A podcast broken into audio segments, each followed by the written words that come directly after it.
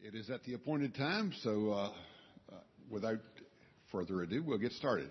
Father, we just thank you so much for all the ways you have blessed our church and how you continue to bless us. Uh, um, and we just especially thank you this morning for Patty and for uh, how she has been uh, leading this series. And we just pray that you would be with her and us as we uh, attempt to understand more of what it means to to age and how we should do that um, in light of the gospel. I ask it in Christ's name. Amen.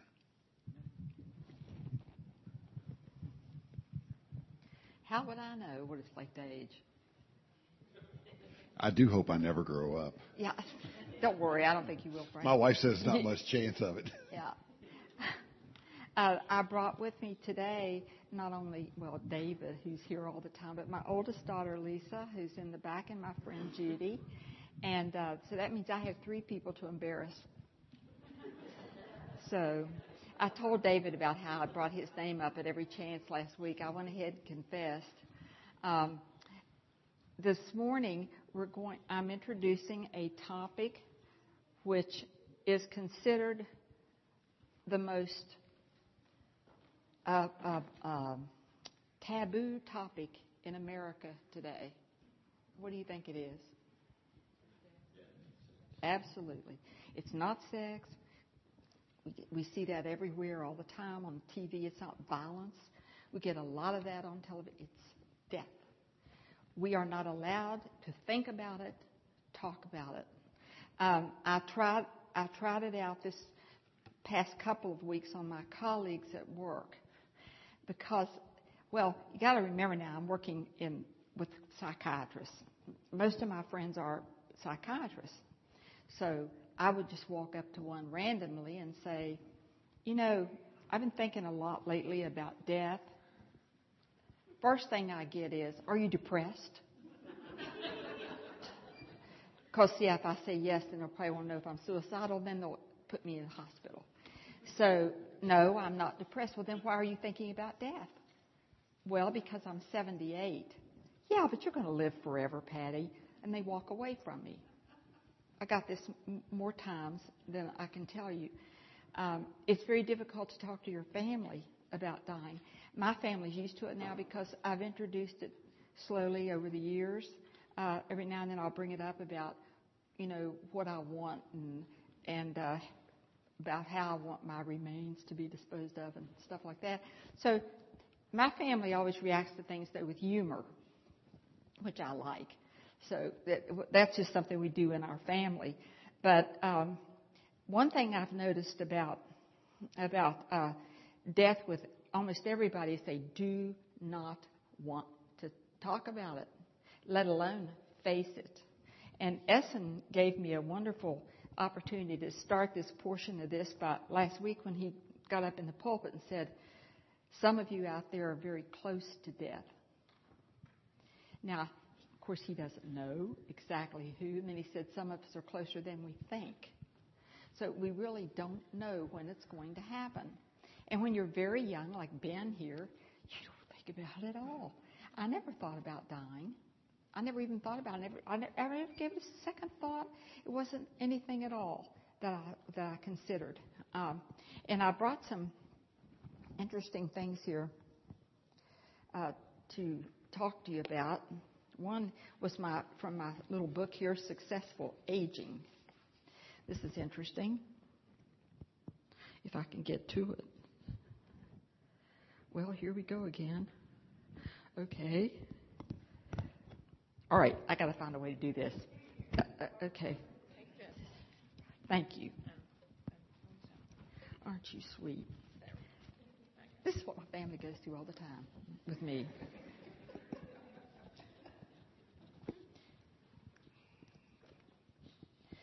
Bear with me. I'm getting there. David's used to this. That's why he has the eight second rule for me getting out of his truck. And that's because I get my glasses tangled up in the seatbelt all the time. Uh, it seems wonderfully, oh, do not fear death so much, but rather the inadequate life is what that starts out with. It seems wonderfully ironic, but the most successful agers don't give a hoot about aging or death. They don't count every new wrinkle or gray hair, and they certainly don't fret about each approaching birthday. They enjoy the present, and just as important, they look forward to the future. This is no small feat in a culture that worships youth and engages in collective headstands and handstands to avoid any thought of mortality. Paradoxically, the people who have acknowledged and accepted their own mortality are the ones who live life to the fullest day in and day out. Fortunately, accepting your own mortality does not mean living in constant dread of it. As one woman explained, we couldn't wait to move to Florida and join a senior care community, but now we're having second thoughts. People sit around griping about growing old, and a major form of entertainment is checking out the obituary column every day. It's like living in heaven's waiting room, only it's beginning to feel like hell. Many retirement communities are far more active and pleasant, but the scenario she describes is not a rare one. Over the centuries, numerous philosophers have observed that people create or attract the very things they dread. The best way to ensure a miserable old age and unhappy death is to worry about it on a regular basis. So, do I worry about it? No, I can't tell you actually that I worry about it. Do I think about it? Sure. I do think about it, and and I think about it more because I am older. But I don't sit around and think, oh, it's going to happen any day now. I don't know when it's going to happen, so I'll just wait it out. Um, and I'm sure that some of you all think about it. Um, I don't know how much experience we have with death in this country now. You know what we've done is, we, is we've sanitized it and made it almost impossible to face death by what we do with dying people. We put them places where they won't bother us. Uh, now, I will tell you this. I've worked with with doctors who young with residents who tell me that they they do a, what they call rotations in various services around the hospital. One of them is palliative care. They love palliative care, even though it's very sad, because they get to comfort families and people who are dying. And they get a whole new look at what it's like because they're getting the experience even more than the families. They're taking care of the dying people. My grandmother uh, told me that, well, my grandmother had a whole different look at, at death because back in my grandmother's day, people died at home. There was no place to go to die. So they died at home. And she told me that in the great flu epidemic, I think it was 1917, I'm not really sure about the date there, half their town died. Half. And she said, and I helped lay out the bodies. Meaning she bathed them, she, took, she prepared the bodies for burial. And that's how they did it then. So my grandmother was not exactly upset about death she understood that it was a natural, this is my maternal grandmother, she understood that it was a natural part of life. Um, I was telling my um, children, David and Lisa, last night we went, got into talking about a lot of memories, and I was saying it must have been very tough for my grandmother when she watched her only son, my uncle, go off to World War II. I remember her taking him to the train station. He was a little kid and coming back, and she never ever complained about anything. She never acted as if she was upset. He was flying missions in a he was a waist gunner on a B-24, and uh, he was he had to fly 50 missions before he could come home. And planes blew up all around him, his friends, and um, he came back a changed person. I don't think he ever really recovered from the war experiences, but she just waited and patiently and read her Bible and actually was not a worrier about anything. I will tell you this when she was getting ready to die, she had uh, pancreatic and liver cancer, and she was in the hospital. And um, I went up to see her. I was living in Morgantown at the time, teaching at West Virginia University, and I went home and I went up to see her in the hospital, and she was she didn't have much longer to go, and I knew that, and so I, I, set her up in a chair. She wanted to sit up in a chair, so I helped her and set her up in a chair. And she said, "Honey, I have a question I need to ask you." This is uh, very emotional for me. And I said, "Well, what is it, Granny?" And she said, "Am I going to die?" She said, Nobody will tell me. And I said, Yes, you are. And she said, Well, then I have another question to ask you because I know you'll tell me the truth. And I said, What is it? She said, Do you think God is angry with me? I couldn't believe it. I said, Why would God be angry with you? She said, Well, I haven't been able to go to church lately. Now, let me tell you, I, my grandmother and I went to church at least four times every week. All the time I was growing up, I went with her. I went with her to circle meetings, to prayer meetings, to evening services, to whatever she wanted to go to. And uh, she was the most devout person. And she taught me so much about the Bible and about living. And I said, Oh, of course he's not angry with you. I know he's not angry with you. And I said, Not only that, you know that I'm going to be with you again. This isn't the end. This is just the beginning. And you don't have to be afraid and, and I'll see you forever someday for eternity. And I had to go back to Morgantown, and that evening I got a phone call, and it was from her family doctor, our family doctor, and she he said, Patty, did you tell your grandmother that she was going to die? And I said, yes. And he said, I thought so. He said, they told me you'd been in to see her, and she lapsed into a coma right after you left. She gave up which is what was right. She died. She lived only a few days after that, and then she peacefully died. So uh, she was waiting for someone to give her permission. She was waiting for someone to talk to her and tell her the truth, which I did. So we don't always do that.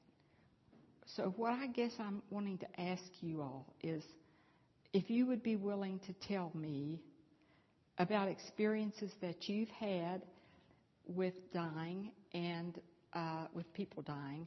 And if you're afraid, and if you are, and don't be afraid to say you're afraid of death, I think if we stop and think about it, all of us get a little bit nervous about it. We don't exactly know what it's going to be like. Uh, we can talk about it. We've got all the promises that God has given us uh, about what's going to happen to us, but that we've never done it. I've never died before. I don't know exactly what that's going to be like. And so, like I said, I think if you're if you're mentally healthy, you probably don't sit around and dwell on it a lot. But then I haven't really been face to face with it.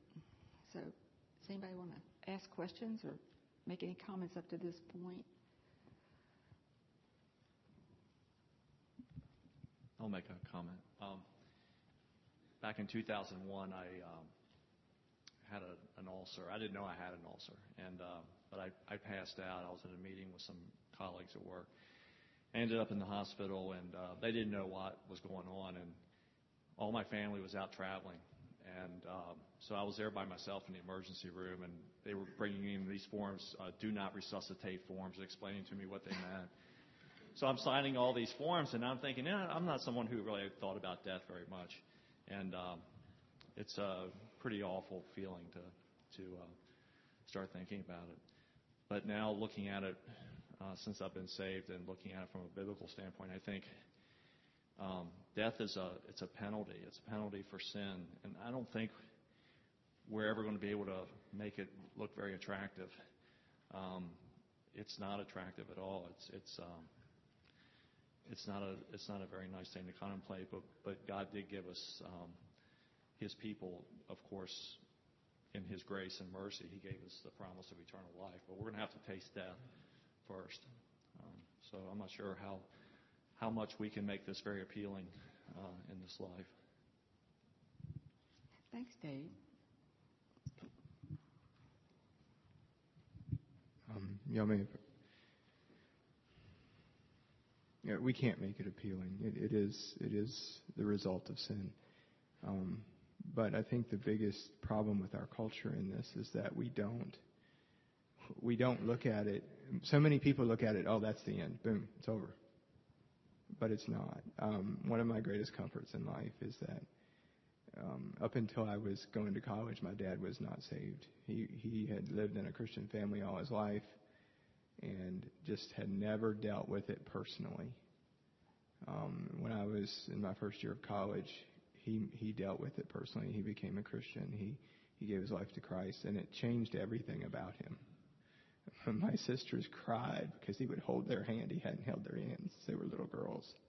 And I know that when this life is over, even though I'm going to miss him greatly, he's going to be there to meet me. Thank you.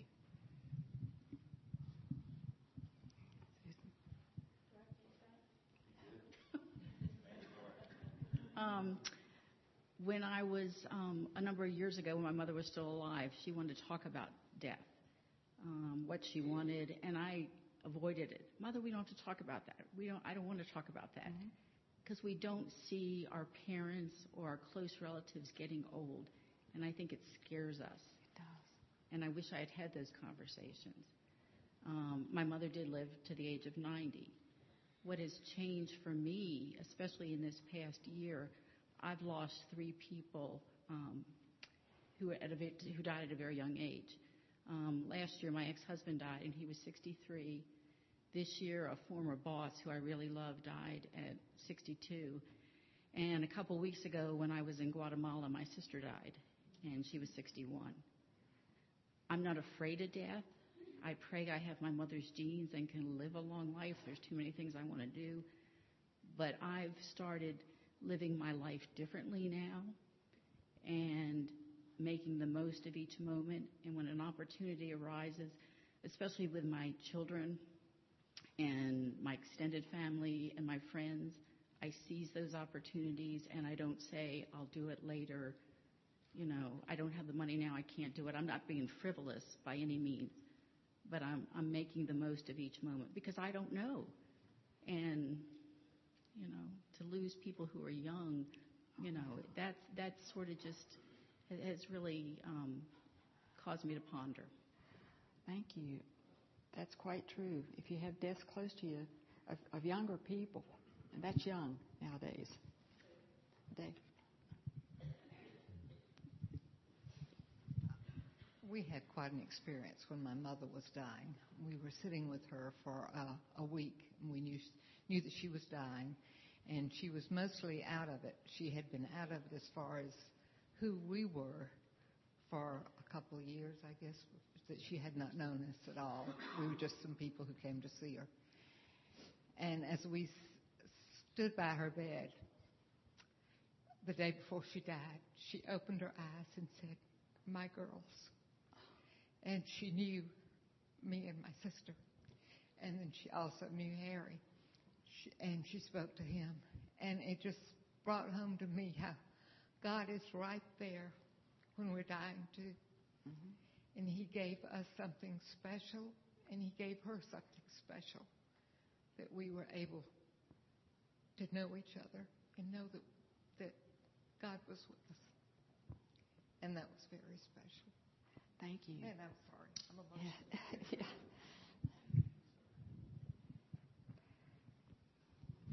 I wasn't sure I could share without getting emotional, so I'm glad Becky did. I'm going to try. um, in 04, we were having a yard sale here, and it turned out that I pulled a muscle in my chest around my heart, but I thought I was having a heart attack. And most of us think we don't know how we'll react when we're dying. But I do know because I thought I was going to die that day. And I just want to encourage everybody to make amends because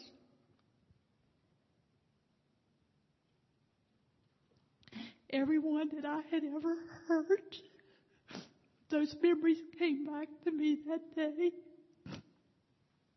And I apologize to those people. And had I died that day, I would never have had that chance to apologize. And so I think that's one reason that I say what's on my mind is because I want people to know how I feel about them. I want, want them to know that I love them. And I may hurt you every now and then, but I don't do it on purpose. And I just want to encourage everybody that if there's someone in your life that you've never said, I'm sorry, do it while you can. Thank you. I want to change gears just a little bit. Um, having been to quite a few funerals they fall into two camps.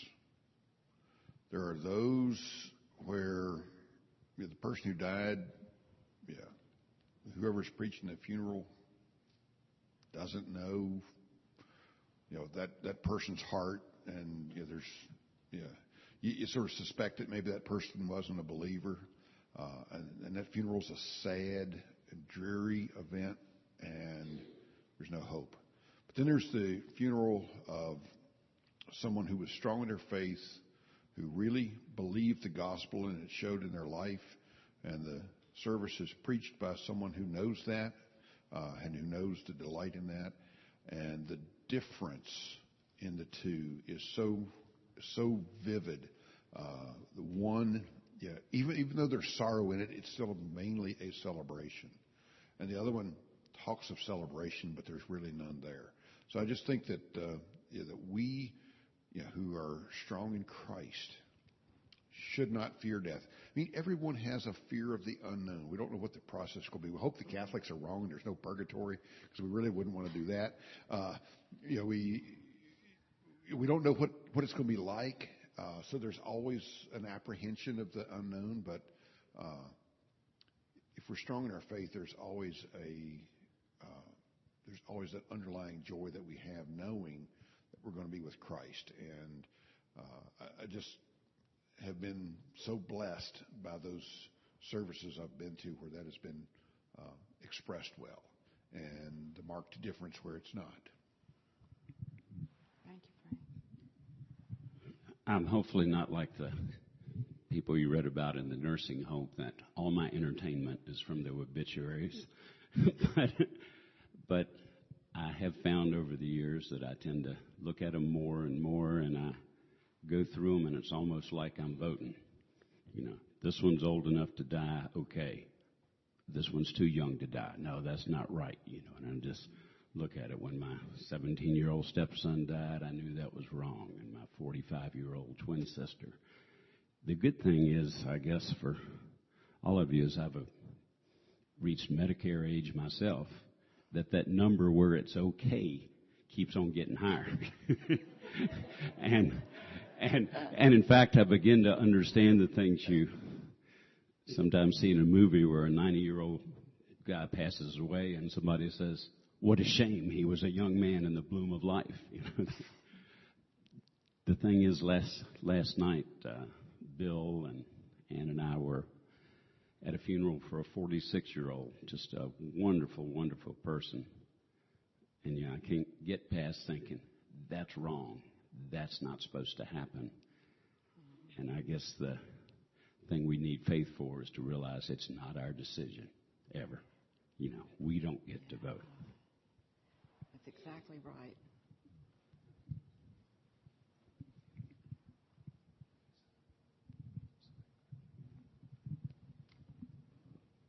My name is Tanya Andrews, and I am Janelle's friend many people in this church prayed for my family.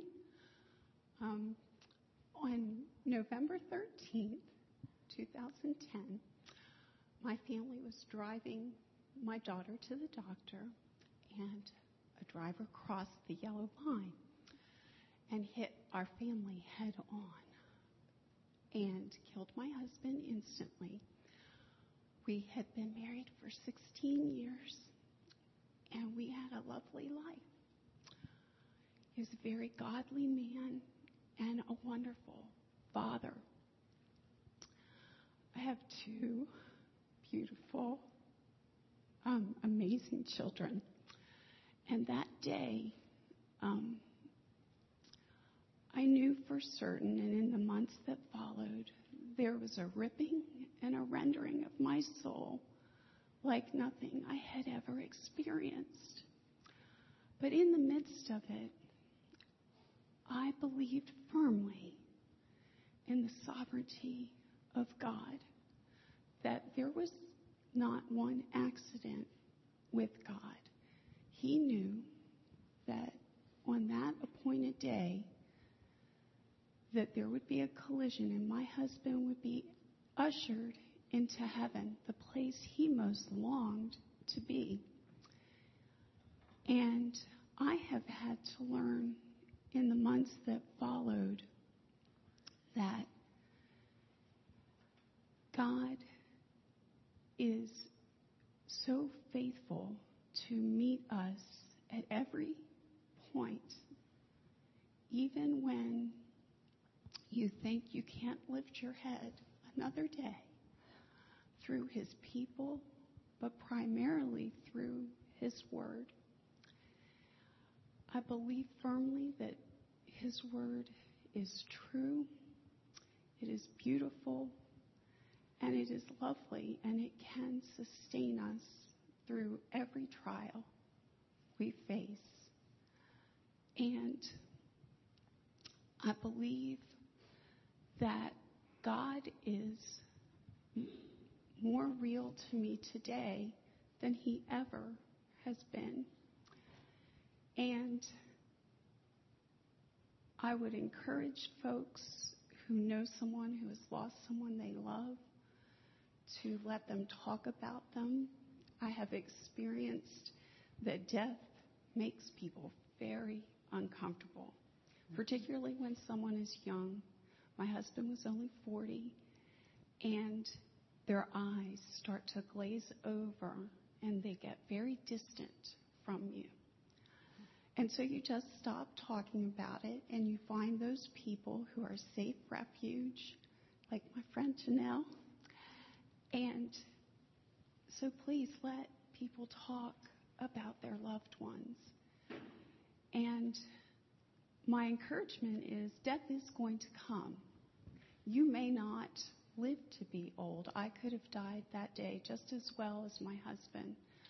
Um, so I would encourage if if you don't have a relationship with Christ, that is preeminently the most important thing that must be taken care of. But fortify your soul in times of ease so that you can stand when the storm comes, because it will. Thank you. Lovely testimony, and thank you. We certainly will pray. Yeah, that was a powerful witness. Thanks for sharing. Uh, yes.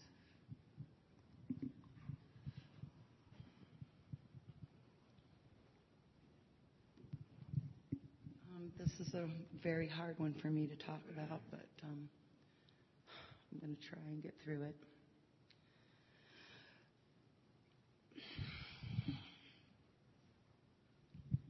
Um, I think the hardest.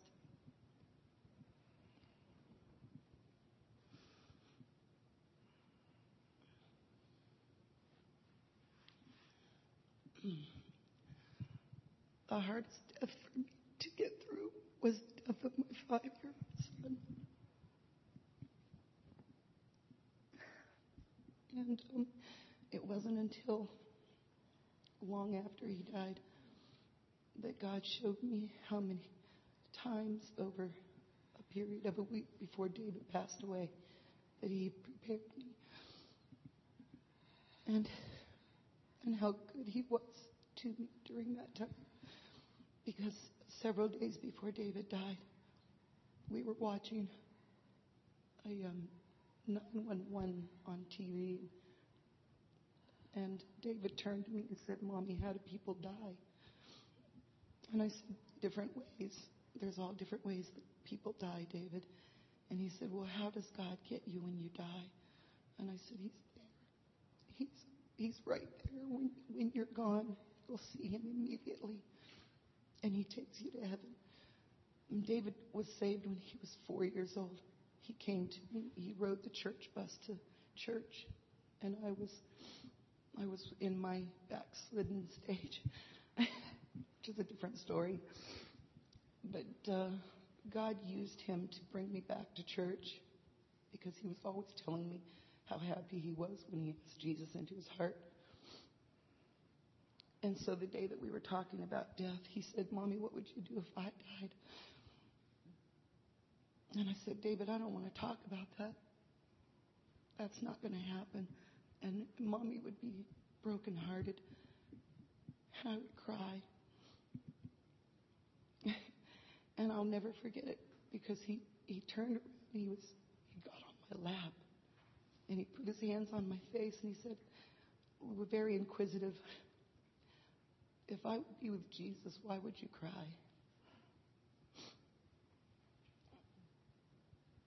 And um, that was that wasn't my five-year-old. That was God talking through him and preparing me. Because three days later, he was hit by a school bus on his sixth birthday. And uh, there's so many things that occurred during that week that God reminded me of and made me look back on. And uh, showed me that his hand was in it. No matter how wrong it felt, God's hand was in it. And it was what he was destined to, to do, to be in our home for six years to the day and get mommy back in church.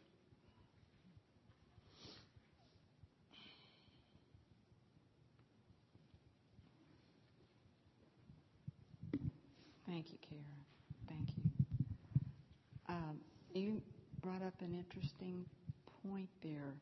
Uh, there's a difference between, I mean, there is grief. We are going to feel grief. And this was brought home to me very, in a, in a very good way by my middle daughter, Diane, who is a, a, a very committed Christian. And um, I, I said a really stupid thing to her to my children. I said, I don't want you to spend a lot of time crying and and having a fit when I die. And and Diane said, Mom, Mom, that's enough. She said, I have a right to my grief. You are my mother. And boy, she set me down. She's good at that, by the way. And so I realized that, yes, of course, we have a right to our grief. There's nothing wrong with grieving. We're going to grieve. We know that Jesus wept. We know that uh, we, we grieve, and we hopefully grieve at appropriate times. And certainly, losing someone very close to you is a very appropriate time to grieve. So there is a difference between uh, uh, in, in just uh, dreading death and, and grieving. So we are getting some great points here. Any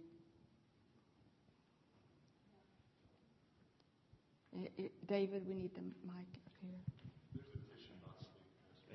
Yeah. I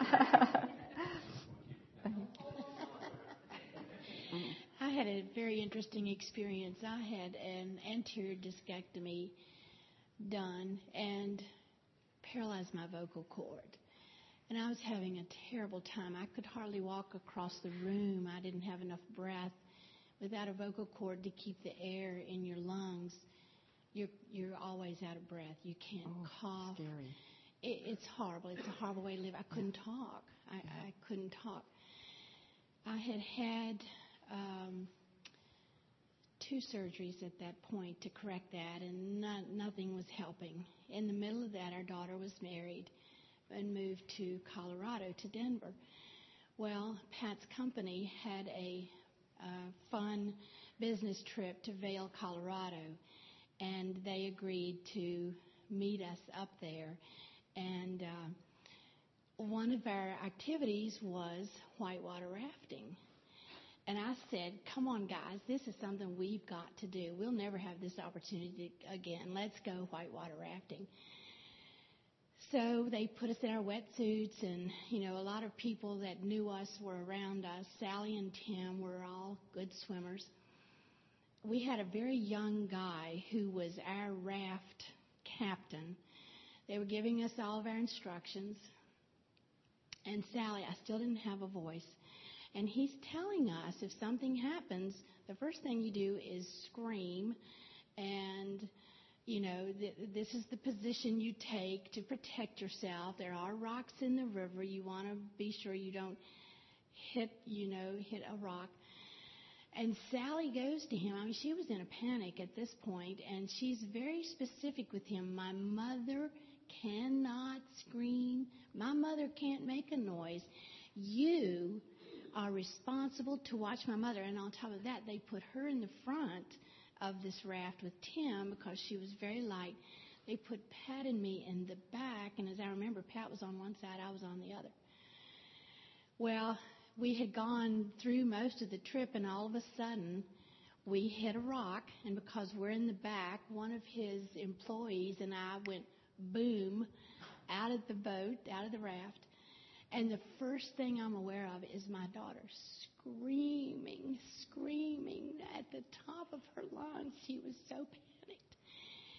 And I, had, I remembered what the guide had said. You know, you need to come feet first down the river. You don't want to come head first because that rock. And I got caught in an undertow.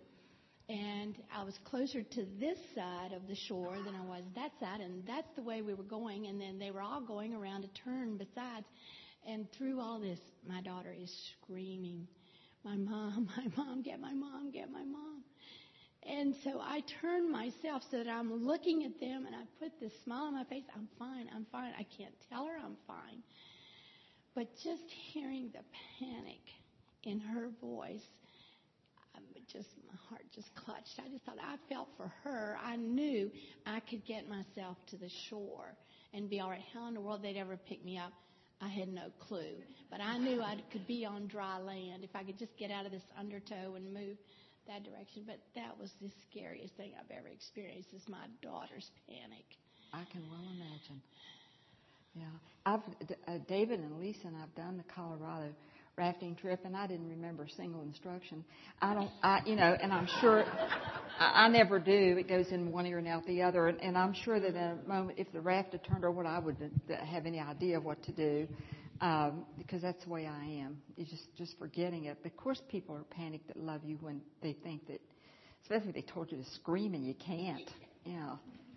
What a you picked a fine time, Lucille, to go to that. Yeah. on a raft trip. Lisa, uh, my daughter back here, she went on a raft trip in Alaska, and they gave them a wonderful instruction up there. Uh, wasn't it, Lisa? Just don't fall in because the water's so cold you'll freeze immediately. So that, uh, you know, that was, you know.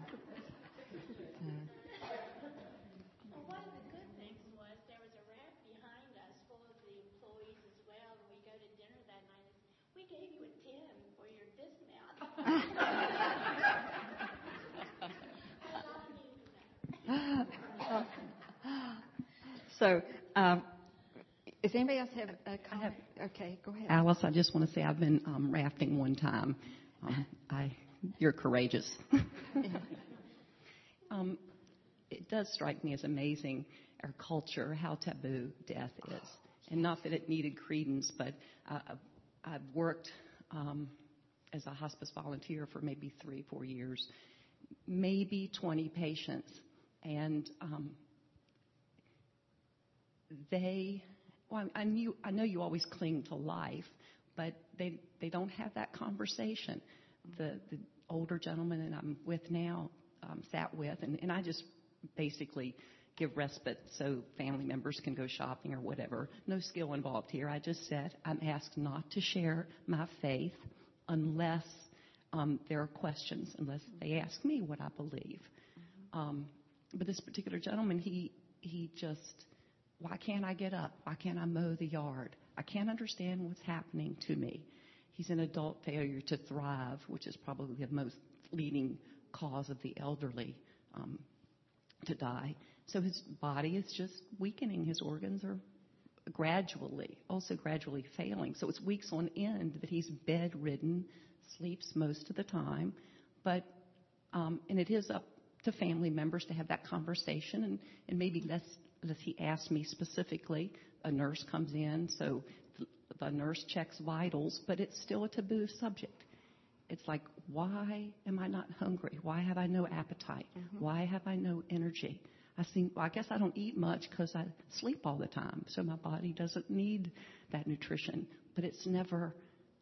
I remember when my mother was dying, the doctor told me, "This is grave." Well, what does grave mean? I know what it means, but um, I wish I, I knew how grave it was so I could have spent that last 18 hours bedside when she was in the hospital.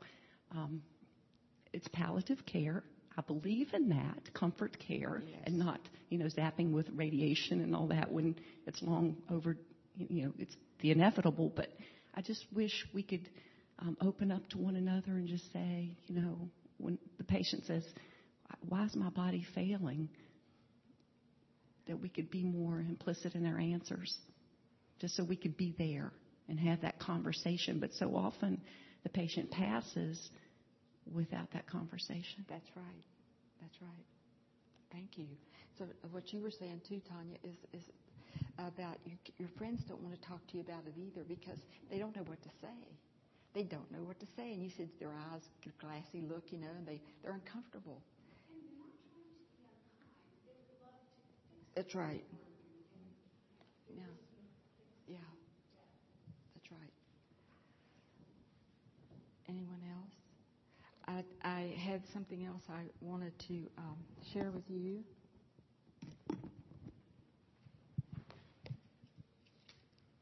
We have a couple more minutes here.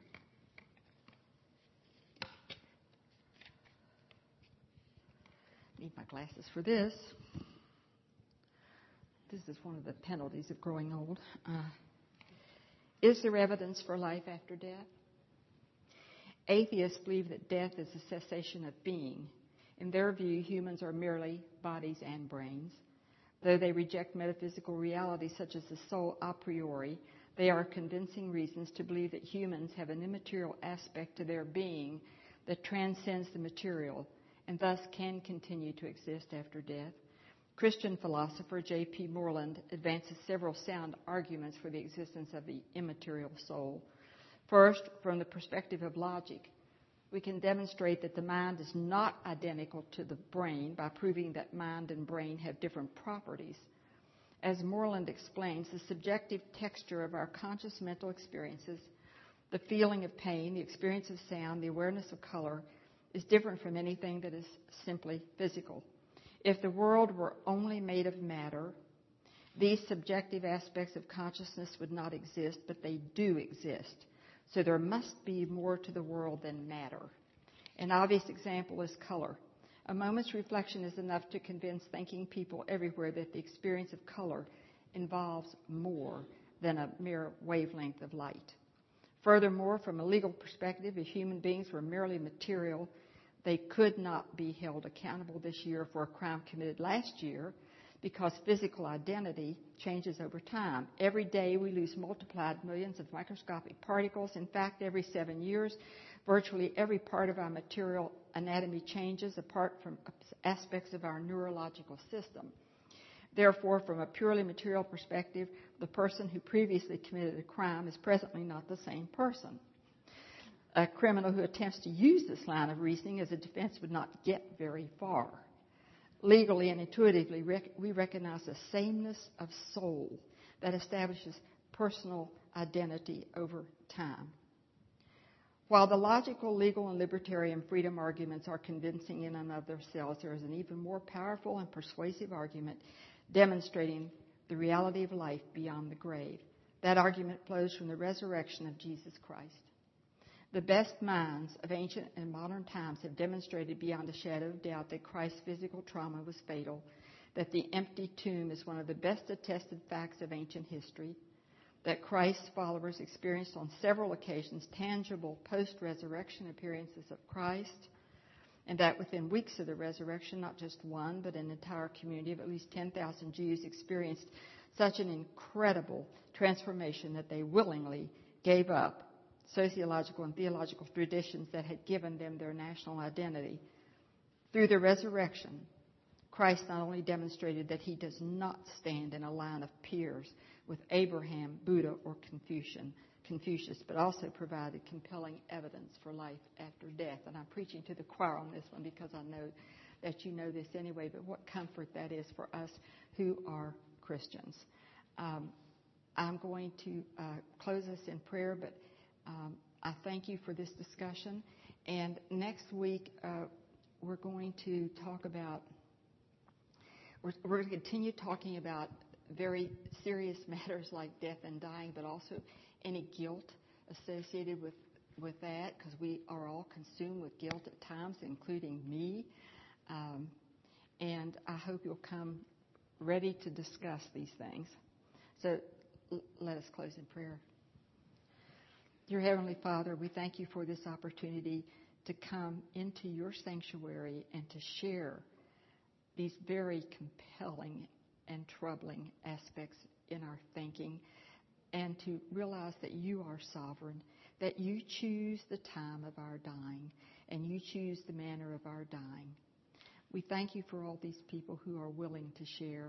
We ask that you be with us throughout this week and bring us into the sanctuary again next week at this time, ready to share and to give of ourselves. In Jesus' name we make this prayer. Amen.